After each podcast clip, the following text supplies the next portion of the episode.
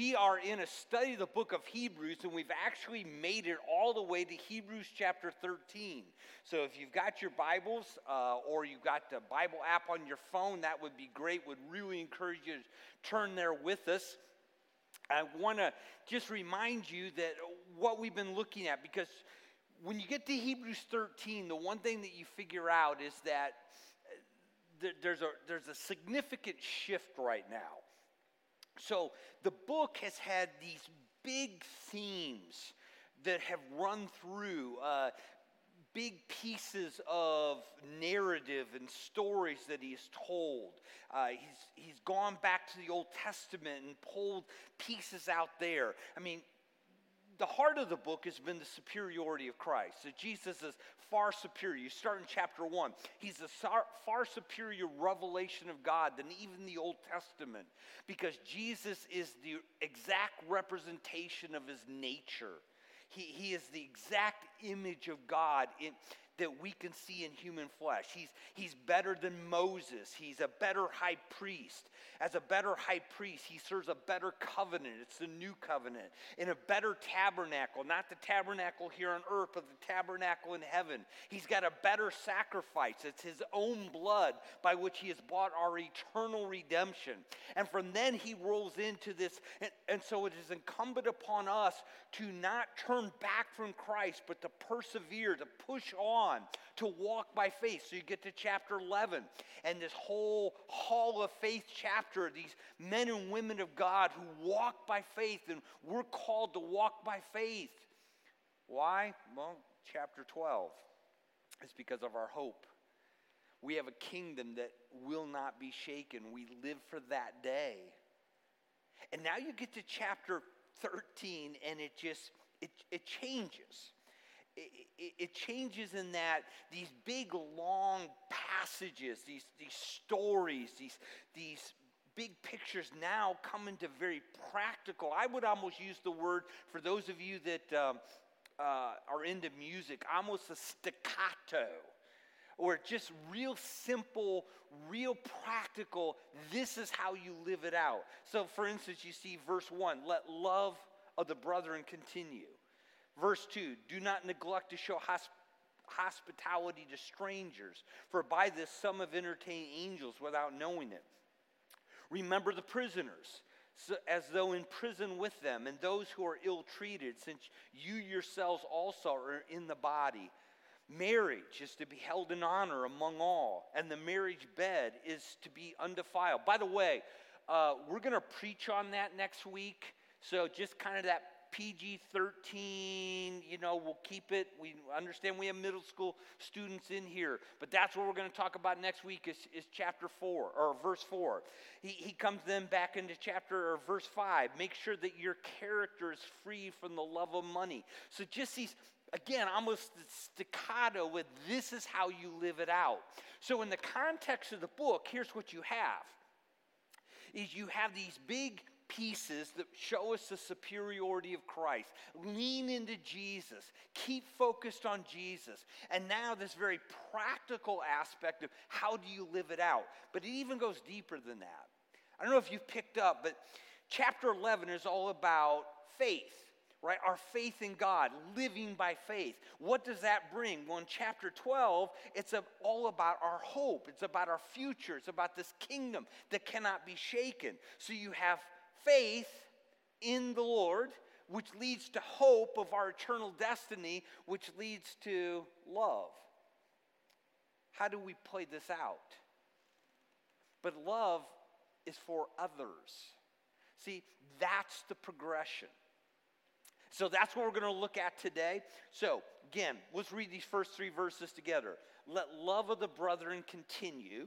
Do not neglect to show hospitality to strangers, for by this some have entertained angels without knowing it. Number three, remember the prisoners as though in prison with them, and those who are ill treated, since you yourselves also are in the body. So, number one, as we live this out, as we walk by faith, which leads us to our hope that, that of that day when we receive that kingdom that cannot be shaken, that inheritance he's talked about all the way through the book of Hebrews.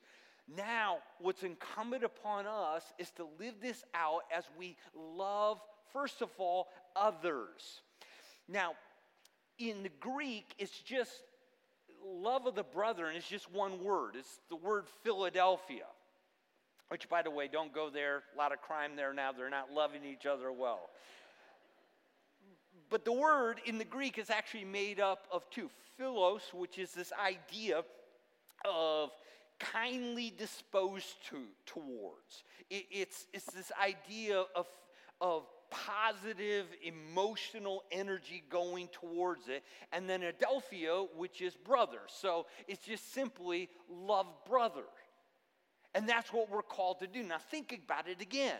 After this incredible climax of everything and at the heart, at the end of chapter 12, of we have this kingdom that cannot be shaken. So let us, let us persevere, let us run well, let us live with grace. The first thing he comes to is let brotherly love continue. This is important. Because in Jesus, we have this, this family, this community that is made up of other believers. Now, for many of us, one of the strongest communities that we have is the community of family right? We're born into it, we marry into it. If you don't haven't had this experience, I'm sorry because it it is good. It's it's precious. So you you don't a lot of times get to pick them, right? You're just kind of born into them, but they're they become this community with which you do life. And it's the community that you go through the good things. I mean, all the celebrations. You think of, of uh, birthdays, graduations, weddings, all of these, these ceremonies, and you go and you're there. And, but it's also the ones that you go through all the hard stuff with the funerals, the surgeries, the. I mean, I've shared with you many times that uh, when my wife passed away and I've got this little three day old boy, it was my mother and my sister Lori who both moved back to Ohio to be with me I, I have no idea how I would have gotten through those months without them. I don't know how to take care of this little baby. And so they came and basically did it for me. That's family. And if you've not had that experience in family, I'm, I'm sorry. It's, it's, it's good and it's rich and it's great. But what we're reminded of, and what he reminds us of, is that in Jesus, you have been born into a spiritual family. You have been born again into this family of, of brothers and sisters in Christ. And though we may not share, in essence, the same human DNA, we say, share the same spiritual DNA. And it is in this community where, where we find that help and that encouragement. Because again, you, you think about why this is important that we are to love each other because this is hard. We, we got to run the race with endurance. It's difficult. There's the ups, the downs. We, we need people who will speak into our lives those words of hope and encouragement and help. Remember when Jesus gathers his disciples in the upper room? I mean, this is their last time together before he goes to the cross, and he washes their feet. And then he tells them this He says, A new commandment I give to you, that you love one another even as I have loved you, that you also love one another. It's almost like, guys, I've been with you for three years, but I'm going away. What I need you all to understand is that you now have to be my hands and feet to each other. Can I remind you that the new commandment there is not that you love one another? That was actually in the law.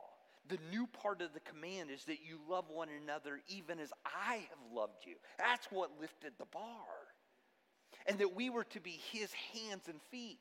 And this is something that the author of Hebrews has already written to them about and encouraged them. You go back to chapter 10 in that warning passage, he, he comes out and says, So we have got to consider how to stimulate one another to love and to good deeds. We, we need each other. We need this community of brothers and sisters in Christ. Why? Because it, it gets difficult at times. And in the midst of the difficulties, one of the easy things to do is to drop our eyes from Jesus. And we need brothers and sisters to help raise it back to where it needs to be. We, get in those points where we get discouraged, where we maybe start to fall away. We start to listen to the lies, and they're there to speak truth into our hearts. We need them.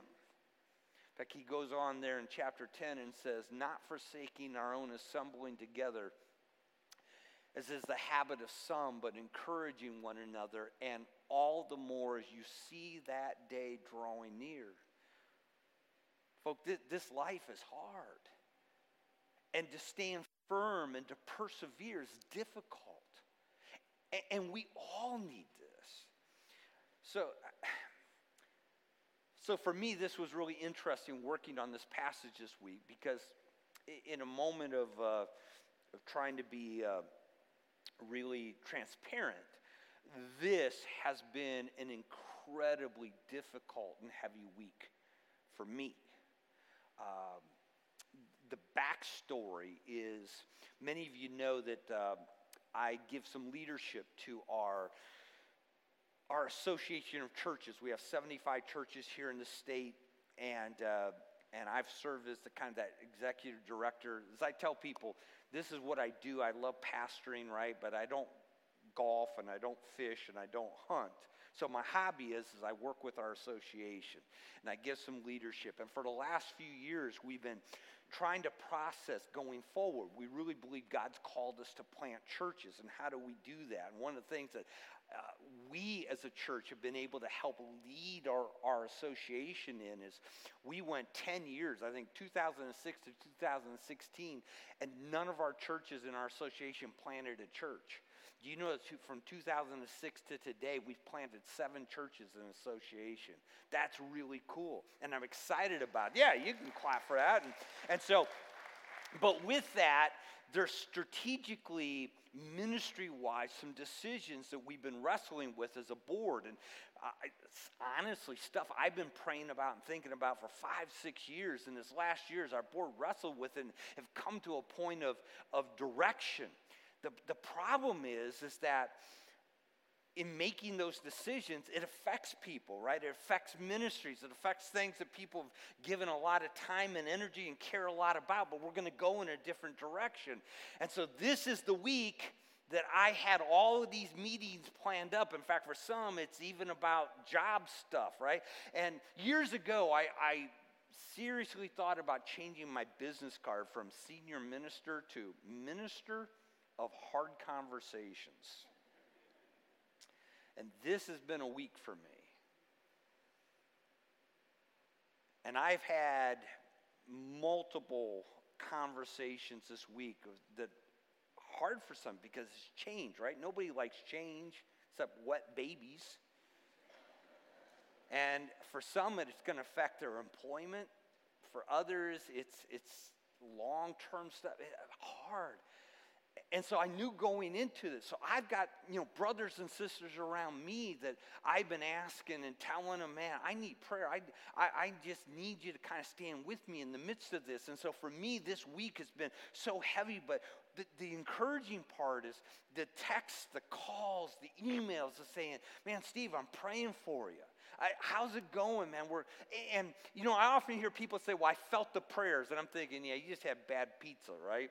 But I can tell you this week, I had no pizza. I felt the prayers, right? Because we need each other. That's a part of, of why God put us into this community of family. And, and here's the thing strong family bonds, they take time, they take energy, they take it in the literal sense of family, right? You start as a little baby, you grow up, you get these shared experiences, but certainly within the church it does. It's not easy. So, our daughter and son in law moved from where they lived in North Carolina to Richmond, Virginia in December. Was it December of last year, I think? So, coming up on about a year. And of course, with the changing of jobs and everything else, they had to find a new church. And that many of you know that's not always that easy. And so they finally found one where they really felt at home and, and uh, were in alignment with the mission and the doctrine. And, and, and now it's trying to find that community. And, and it's been hard for them. And Tammy and I just, you know, always just encourage, just, just keep doing it because it, it's, it is difficult. Why? Because it doesn't, you know, for sometimes people come and they just think, I'm going to find my community in this row of chairs right? Somebody's gonna, and, and, sometimes that happens. Like on Saturday night service, we got some people that just met and they started going out to dinner and then they met and they, so we got this whole group that goes out to dinner every Saturday night after service. They found community in the chairs. Who knew, right? They still haven't invited me to dinner, but that's okay.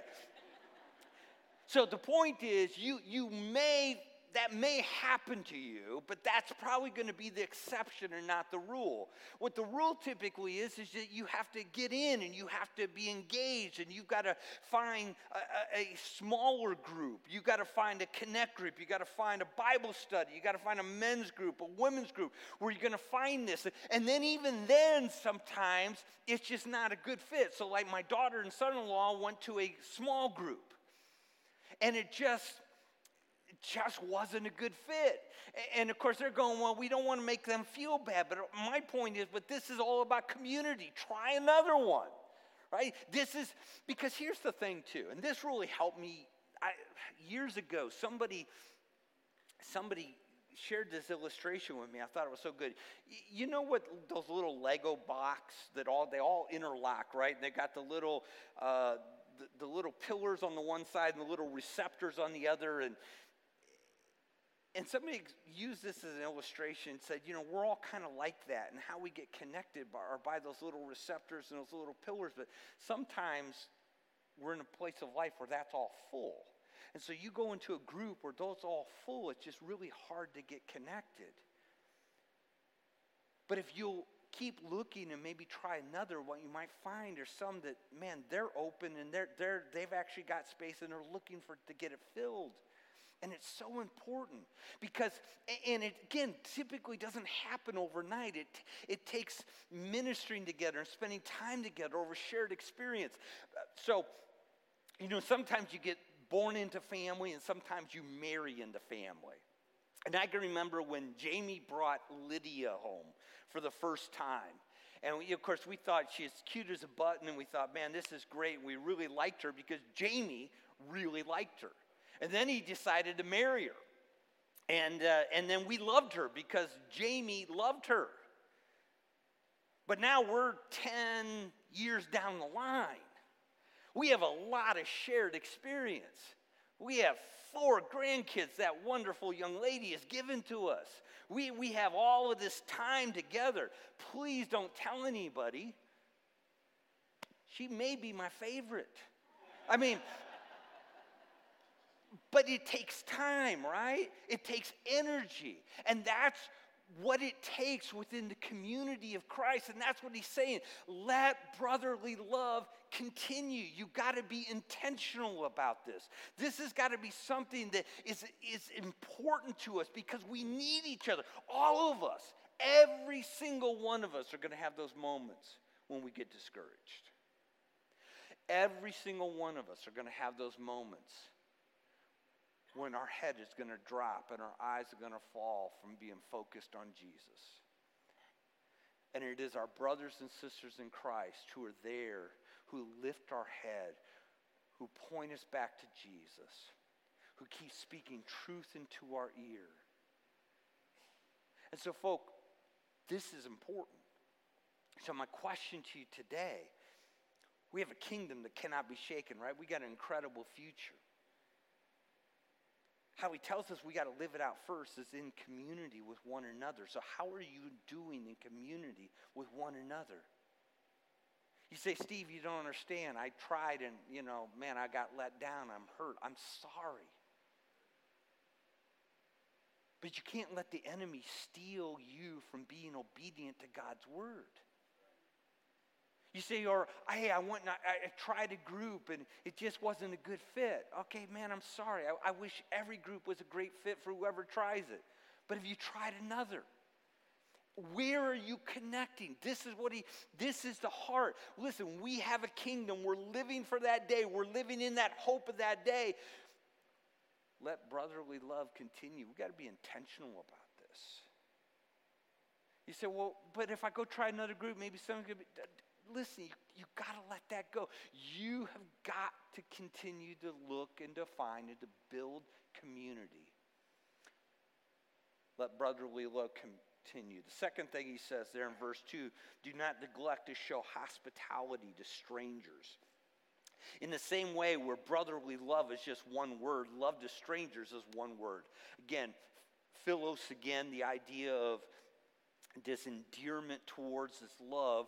Uh, xenos, or xenia, which we know, of course, as strangers. It's instead of fear of strangers, it's love of strangers. Now the question is, what does he have in mind here? In the context, what, what would the author have in mind to, to make sure that we love strangers? We show hospitality to strangers.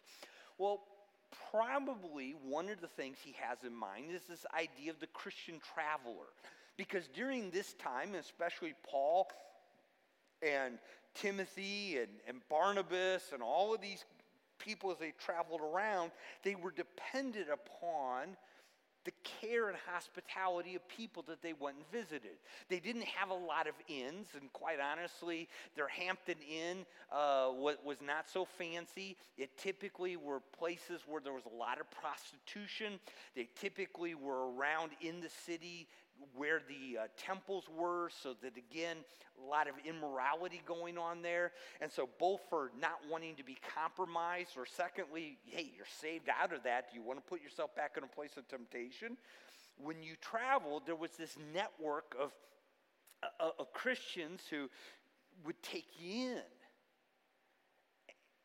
And yet, that's not real convenient, is it? Strangers? Foreigners. But this is what he says. You've got to make sure that you continue to show hospitality towards neighbors, loving the Christian traveler, being the hands and feet of Jesus to one another. They don't want to be in a compromising place.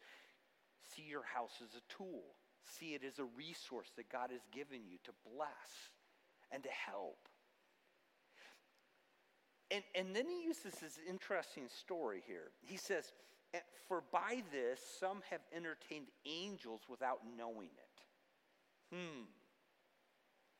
So, of course, we know that he's probably referencing Old Testament, so your mind runs there. Well, think of Abraham, who has three stranger shows up and he feeds them. And one of them says, Hey, by the time we come back next year, you're going to have a son, right? The son of promise. The other two are heading to Sodom and Gomorrah, where judgment's going to come. And he pleads for the life of Lot. Uh, you have the story of Gideon, who's threshing wheat down by the, the wine press, and a stranger shows up, but he's got a message from the Lord. You have Samson's parents, who the angels show up. They didn't know who it was, but there's this message God's going to give you a son who's going to be a ruler. And so that's probably what he has in mind here. Now, the question is does that mean that you and I, sometimes in our life, well, maybe there's an angel there that looks human and we're just going to minister to them? Could be. I think probably more the idea is in the idea of messenger. So that in all those Old Testament references, they had a message from God. And that for you and I in our life, whether they're an angel or they're human, I don't think is the issue as much as that sometimes when we show hospitality to strangers, that they are going to be ones that God's going to use in our life with, with that special word, that special encouragement, maybe, maybe that piece of wisdom that we've been praying for that God will, will give to us through them. I've experienced that, just people along the way. And, and you know, in talking, I've never met them before, but we're talking, but man, there's something there that God just uses in my heart. Or perhaps maybe we serve as that in somebody else's life we come across a stranger and we're the hands and feet of Jesus to them. Maybe we're that messenger to them, and God loves you, and God sent us here today to take care of you. And I'm no angel, my wife will attest to that, uh, but I'm here to be a blessing to you. I think at a bigger wider view, the application for us today is this that we're to love those that are not just within the family of God, but those that are outside, the strangers. Because who's stranger to our sense of shared DNA, shared missions, shared worldview than those that are outside of Christ? They're outside the family. See, this is the tension that churches always struggle with. And if you don't understand this, then it often leads to a church's demise. Yes, we are to love the brethren. Yes, that's like number one. We are to be focused on that. But if we don't understand that we're also here to love the stranger, the people that don't see the world the same way that we do, the people that aren't a part of this community, we lose sight of our mission. And instead of, of being here together to equip one another, to encourage one another, to go out there and live on mission and to live Jesus, we become this little clique, this little club. And what's so terrible, because uh, this is what I do, right? We, we, I work with churches. The problem is, is that no church sees themselves like that. I mean, literally, every church in America thinks it's the friendliest church in the world because they are friendly to them. But you go in as a stranger, you go in as somebody who's new, and it's like it's like ice. And I'd love to tell you, well, it would never happen here because we're the truly friendliest church. But I get that word sometimes too. Some people times they come and nobody says a word. Why? Because we get so focused on loving each other, but we forget the importance of showing hospitality to the stranger. But didn't Jesus didn't Jesus always care for the stranger? I mean, yeah, he had the 12. He spent a boatload of time with them. They were probably his first priority in a sense. Ah, but when the tax collectors wanted to have lunch with him, Jesus had time. When Zacchaeus climbs up in the tree just to see Jesus, He's got time. We're to love those that are without the family.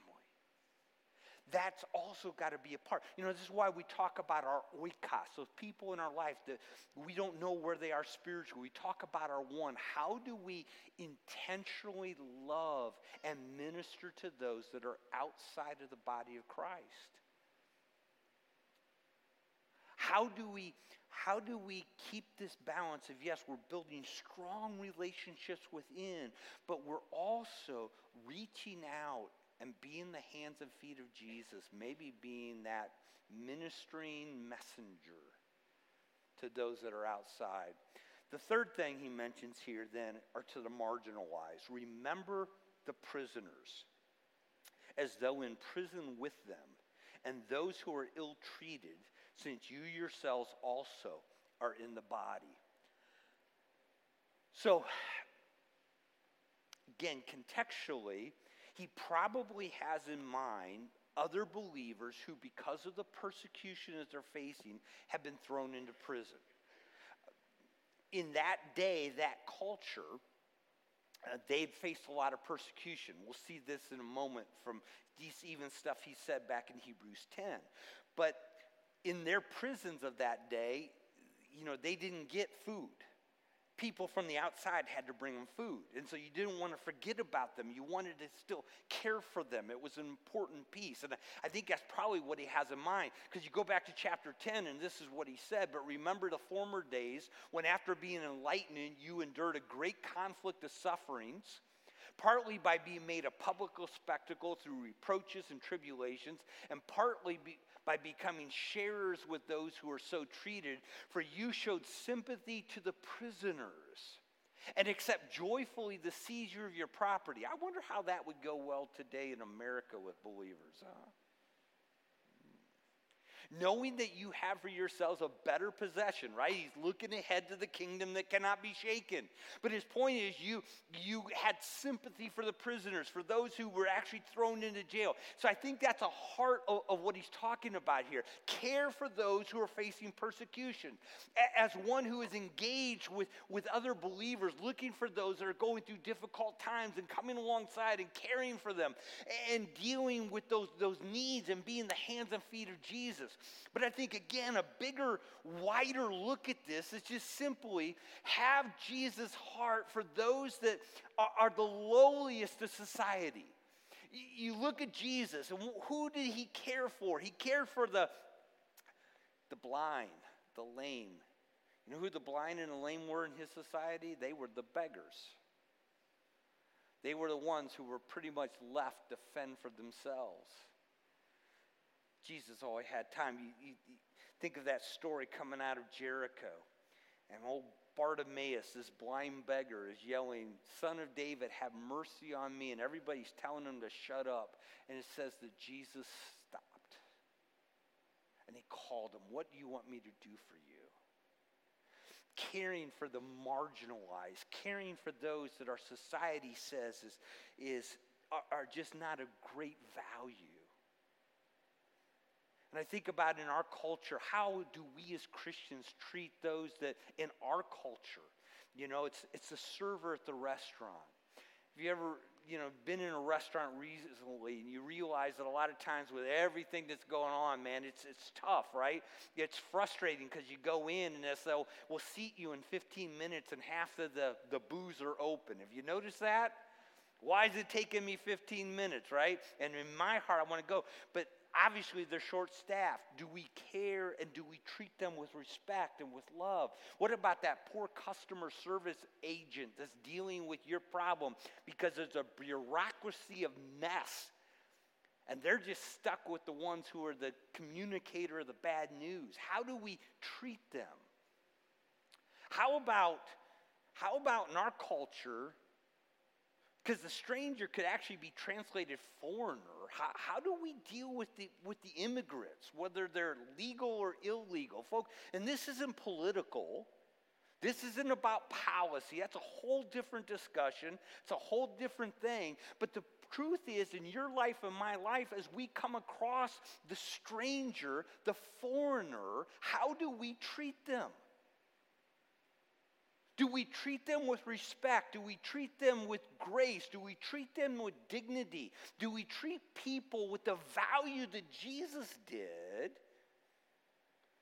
Or, God forbid, do we let our politics of this world that is going to be shaking get in the way of how we deal with people?